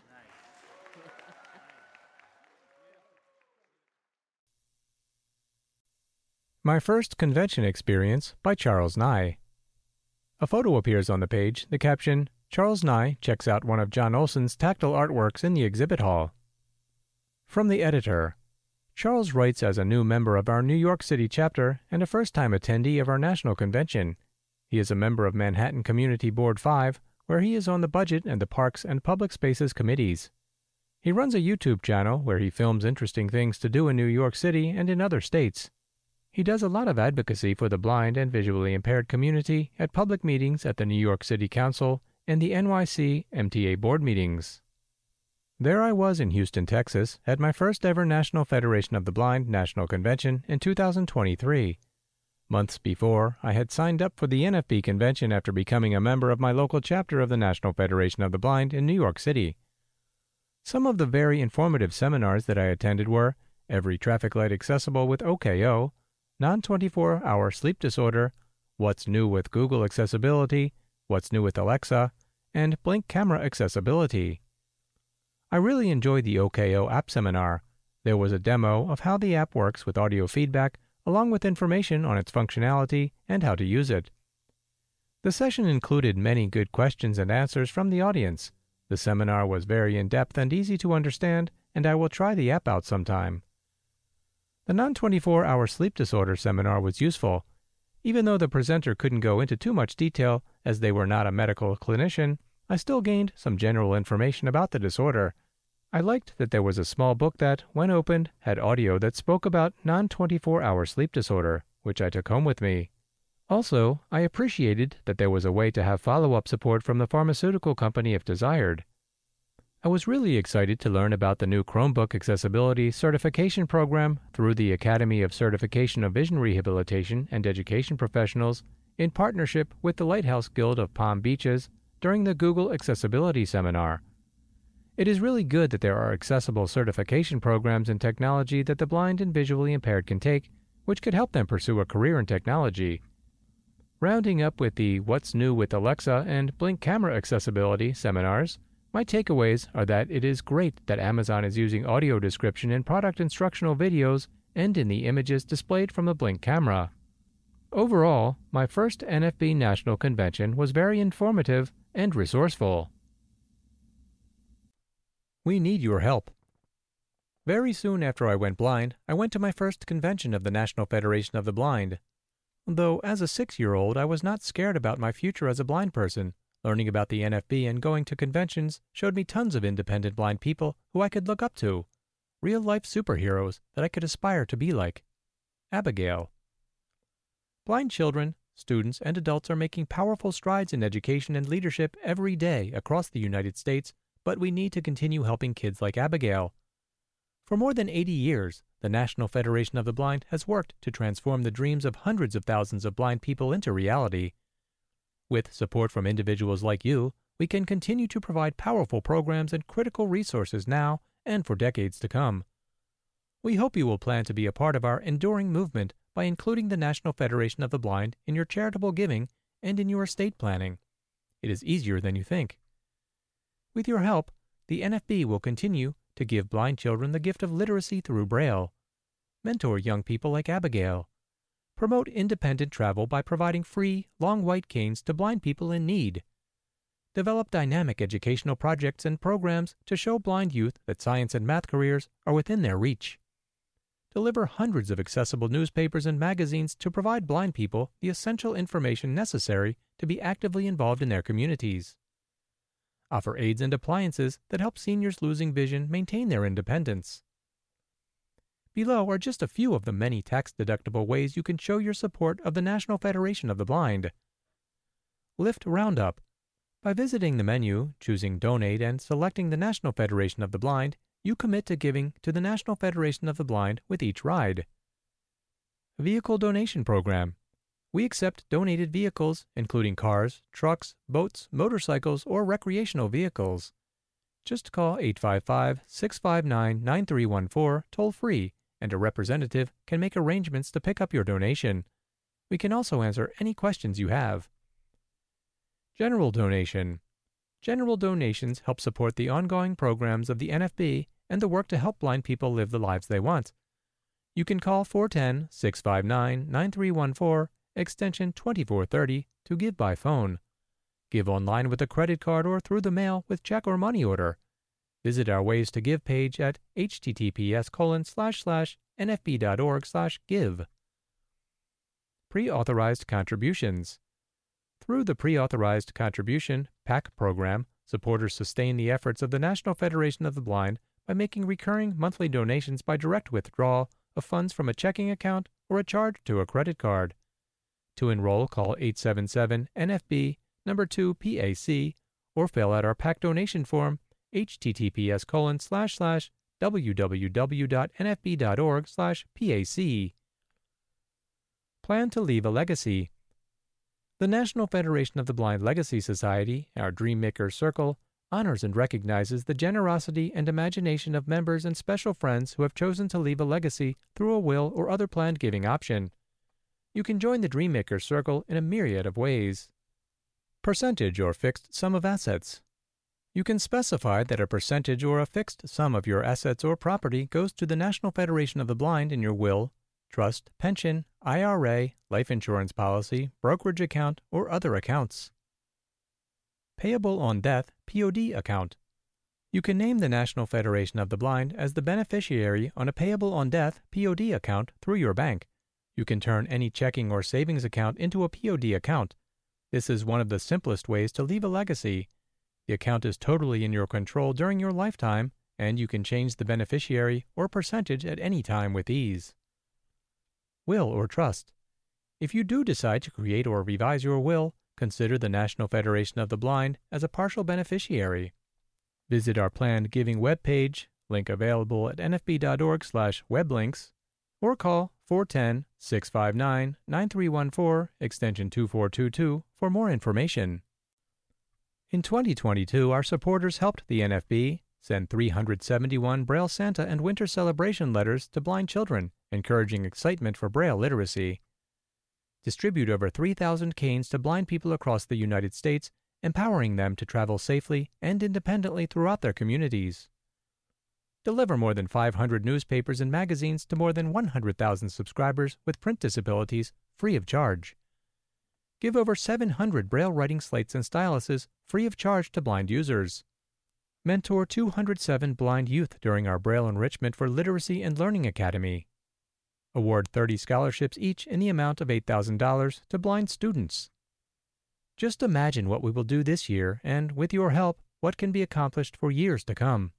Together with love, hope, determination, and your support, we will continue to transform dreams into reality. From imagination to reality, celebrate the power of Braille, community, and partnerships. Partnership with NFB, year after year, and product after product, has been the key to our success. As the methods used in the broader society to gain access and use information have undergone revolutionary changes in recent decades, Humanware has been at the heart of that revolution as it has affected blind individuals. We are only as good as the partners we collaborate with. One of the most meaningful and long lasting partnerships the National Federation of the Blind has is with Humanware, a global leader in assistive technology for the blind and people with low vision. You may know their products such as the Victor Reader Stream, the Mantis, or the newly announced dynamic tactile graphic display, the Monarch. Through our long partnership with Humanware, we have advanced our shared goal to get Braille in the hands of every blind person because everyone deserves equal access to the world around them. We are delighted to announce that Humanware has presented us with a challenge grant. Humanware will match up to $50,000 in contributions between October 1 and December 31. Help us to reach our end of year goal and double your dollars with Humanware. Your contributions help us to challenge low expectations, advance equal access, and push the next generation of tactile graphics forward. Please share this exciting opportunity with friends and family, and if you are able, there are several ways to give. You can visit https colon slash slash nfb.org slash donate to give online. You can call 410-659-9314, extension 2430 to give by phone. You can mail a check to National Federation of the Blind, 200 East Wells Street, Baltimore, Maryland 21230. Together we can bring big ideas into the hands of the community. With our partners, we are committed to expanding opportunities for blind people through Braille literacy, and we need your help. Thank you for your support of the National Federation of the Blind. Progress to make the web more usable and friendly for the blind. From the editor, here is a letter sent to our lists by the Advocacy and Policy team. We have a lot of work to do to see that this bill becomes law, but for many of us it is a critical part of our battle to enjoy the fruits of the web without a titanic effort and a lot of screen reader and browser skill not required by those who can see. Here is the update. Dear Federation family, Thanks to everyone's hard work, the Bipartisan Websites and Software Applications Accessibility Act, S 2984 HR 5813, was introduced in both the Senate and the House of Representatives on September 28, 2023. This is a culmination of your advocacy beginning with Washington Seminar and up to now. The Senate bill was introduced by Senator Tammy Duckworth of Illinois, and the House bill was introduced by Representative John Sarbanes of Maryland. You can read more about the introduction of the bill in Senator Duckworth's official press release. Senator Warren and Senator Markey have co sponsored the Senate bill, and Representative Pete Sessions co sponsored the House bill. After years of advocacy, we are proud to have champions like Senator Duckworth and Representative Sarbanes, but the real challenge has only just begun. We now have to shift our focus toward building support for the legislation in order to get it through the committees, onto the floor of the Senate and the House, and ultimately passed by both chambers to the desk of the President. This is where your advocacy, as blind constituents from every state in the Union who will benefit from the requirements of this legislation, is more important than ever. Please call and email your senators and representatives and ask them to co sponsor the Websites and Software Applications Accessibility Act today. When you call or email, you might say something like, Hello, my name is, your name, and I am a constituent of senator slash representative name. I live in city state. Would like to urge senator slash representative name to co-sponsor the Websites and Software Applications Accessibilities Act S 2984 HR 5813. This legislation would ensure that blind and disabled Americans can have the same opportunity to independently access websites and applications as our non disabled peers. Thanks. You can contact your member of Congress by calling the Capitol switchboard and asking for the office in question. The number is 202 224 3121. If you contact your senator or representative via email, please copy Jeff Kaloc at jkaloc at nfb.org. Your calls and emails do make a difference. Inaccessible websites and applications are a barrier and prevent us from living the lives we want. They prevent us from getting the education, employment, and independence that we desire. This is why our advocacy for this bill is so important. Finding Opportunities That Are Helping Me Live the Life I Want by Hillary McFadden. From the editor This article describes far too many situations in which blind people are environmentally integrated but not educationally integrated. We live at home, a plus. We attend school with our siblings, a plus but too often when it comes to friends, we are alone. Is it the constant accompaniment of a paraprofessional some parents are so proud of getting, but who is always around and gets in the way of friendships? Is it behaviors we can have identified and then change so people want to be our friends? Can we, like our sighted colleagues, find an event that gives our school experience enjoyment? Hillary lives in Pennsylvania and is an active part of our Capital chapter. Like many, she has faced the consequences of low expectations and writes about times in her ongoing effort to exceed them. Here is her article. I write as a person who is completely blind and also on the autistic spectrum. At 17, I took up speed skating, having first heard about tryouts over the school intercom when I was 16. I attended Halifax High School on Peters Mountain Road and commuted from Harrisburg throughout my high school years. I must admit that I didn't particularly enjoy my time there. It wasn't a school for the blind, it was a public school. The only classes I truly appreciated were Spanish, French 1, chorus, and English. Regrettably, I wasn't permitted to take art due to my disability. Frankly, I found high school challenging. I struggled with math, didn't attend my prom, and often felt isolated. However, a silver lining appeared in the summer of 2000 when I participated in the WINGS program. Winning Independence Now guarantees success. This five week initiative, tailored for blind teenagers aged 15 to 21, instilled in us the skills to live independently. It transformed my life. Speed skating played a pivotal role in my life and my self concept. Though not affiliated with my school, some of my peers showed interest. Prior to skating, I wasn't particularly athletic. My commitment to the sport, however, has led to multiple accolades, including gold, silver, and bronze medals in state games since 2001. One of my achievements even earned a feature on local news, now competing for a national news award. Currently, I'm with the Special Olympics team, previously known as Area M. I believe it's now the Capital Area chapter, but I prefer the original name.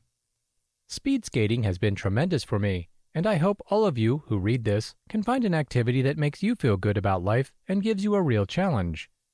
Before Wings and my involvement with the National Federation of the Blind, I harbored self limiting beliefs. Today, thanks to the Federation, I've grown and achieved so much. Voices of History The Pitfall of Speaking for the Dead by Gary Wunder. A photo appears on the page, the caption, Gary Wunder. In the ever evolving discourse of social, political, and technological paradigms, it is common to lean on the weight of history's most profound figures to lend gravitas and certainly to our arguments, whether these arguments are about nationwide events or those taking place within our federation.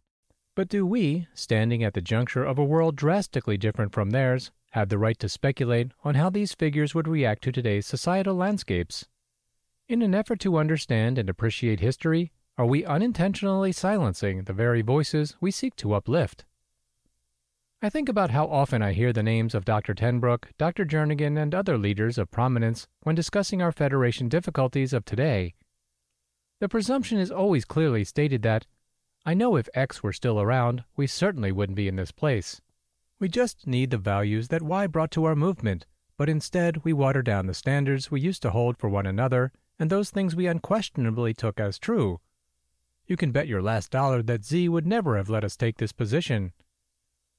Of course, it is not just in the Federation that we hear this kind of speculation about how the world would be a better place if only our strong ancestors were still in charge. It's tempting, especially when faced with pressing societal issues, to wonder how the greats, such as the likes of Thomas Jefferson, George Washington, Abraham Lincoln, Martin Luther King Jr., and Susan B. Anthony, would have responded. Would Jefferson, with his contradictory life as both a proponent of liberty and a slave owner, have altered his stance on slavery had he lived through the civil rights movement and been a mature and competent adult today? Would Lincoln have come out of retirement to march in Selma? Would Washington gaze upon the strides made in women's liberation and see it as a natural progression of freedom? Or would he stand before us assuming that some husband wasn't firm enough with his wife or some women just didn't know the real art of their sex? Would Anthony, having fought for the right of women to vote, none the less conclude that today's feminists have gone too far, or would she stand in solidarity with them? Would King support continued affirmative action initiatives and decry efforts to abolish them, or would he see them as a betrayal of his dream that people be judged by the content of their character rather than the color of their skin? However interesting these speculations may prove to be, they are fraught with inherent dangers. To superimpose our modern perspectives onto historical figures is to rob them of their agency and context. Their reactions, much like ours today, would have been deeply influenced by the societal and cultural ecosystems they inhabited. By suggesting stances these figures might take today, we run the risk of shortchanging them. The values and beliefs they held were a product of their times, and it's unjust to detach them from that context. They were not immune to change, their views were malleable, shaped by personal experiences and by the evolving world around them. To anchor them indefinitely to the views they held in their lifetime is to diminish their capacity for growth and understanding. Furthermore, there is an ethical dimension to consider. Is it fair to use the names of the departed to bolster our arguments? By putting words into their mouths, I believe we overstep our bounds. It is one thing to analyze and interpret their existing words and actions, but quite another to extrapolate and mold their beliefs to fit our narratives. As participants in the ongoing narrative of human history, we ought to shoulder the responsibility of formulating our own arguments and beliefs without using the dead as mouthpieces. Their contributions to our shared history provide ample material for reflection and inspiration. Let their words and deeds speak for themselves, and let's not fall into the trap of speculating on their behalf. The legacies of historical figures should serve as signposts, not shackles. They can guide us, inspire us, and even warn us. But it is incumbent on us to move forward, understanding that the values of yesterday, while influential, are not always a mirror to today's world. We must not co opt the history of others to replace our obligation to think, consider new facts, and synthesize them into something that makes sense. Let's respect the past, understand its context, and forge ahead with our own voices, clear and resolute. Monitor Miniatures News from the Federation Family. The Federation loses a jewel. A photo appears on the page, the caption, Tom Anderson, August 14, 1952, August 29, 2023. We of the Kansas affiliate regret to announce the loss of a good man and a longtime Federation leader. Tom Anderson passed on Tuesday, August 29, 2023, of this week in the late afternoon hours at Advent Health in Overland Park, Kansas, where he was hospitalized to treat very severe COVID symptoms. Many Federationists will fondly remember Tom's eloquently delivered invocations at NFB national conventions over many years. Those involved with the Communities of Faith Division will miss his leadership in the devotional services which take place every morning at convention. As a Braille and communications instructor at Colorado Center for the Blind, Tom touched untold hundreds of lives over many years before retiring and returning to Kansas.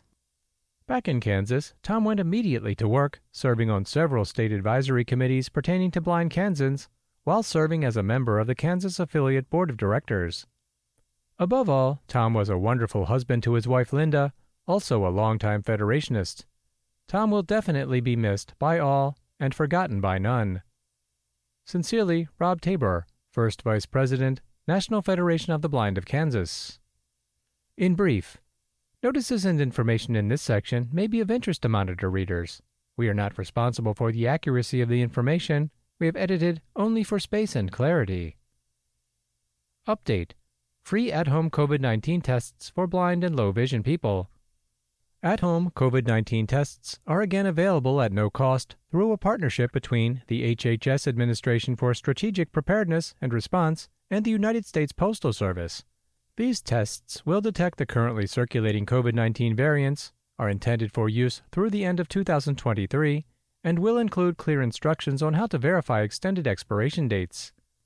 Blind and low vision people can order more accessible at home tests from USPS.com while supplies last. Link available at nfb.org slash monitor dash links or by calling 1 800 232 0233. Each order will include two rapid antigen tests and will ship free while supplies last.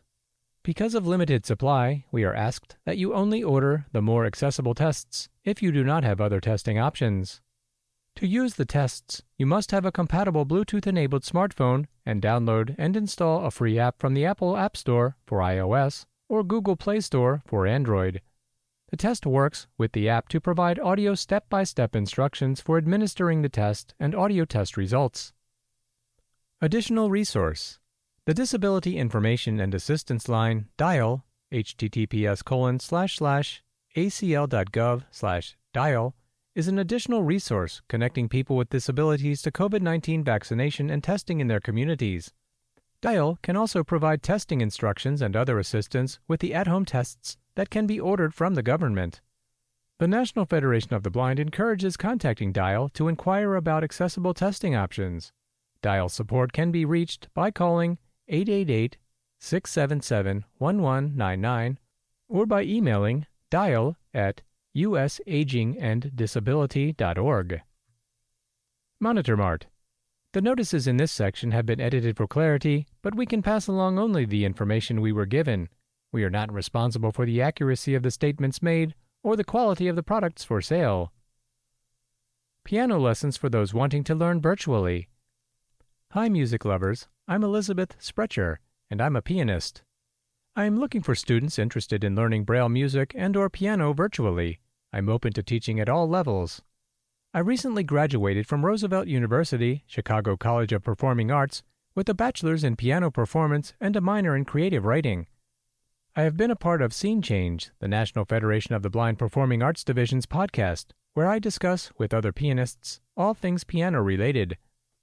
Feel free to hear our discussion on the two part episode called A Scene Change Recital. My passion is to provide guidance for musicians who are passionate in their love of music help blind musicians find equal access in music reading, and improve musical expression in my students. My rate is a dollar a minute, starting with a minimum of 30 minutes. It follows that 45 minutes is $45 and an hour is $60. I look forward to hearing from you and joining you on your musical journey.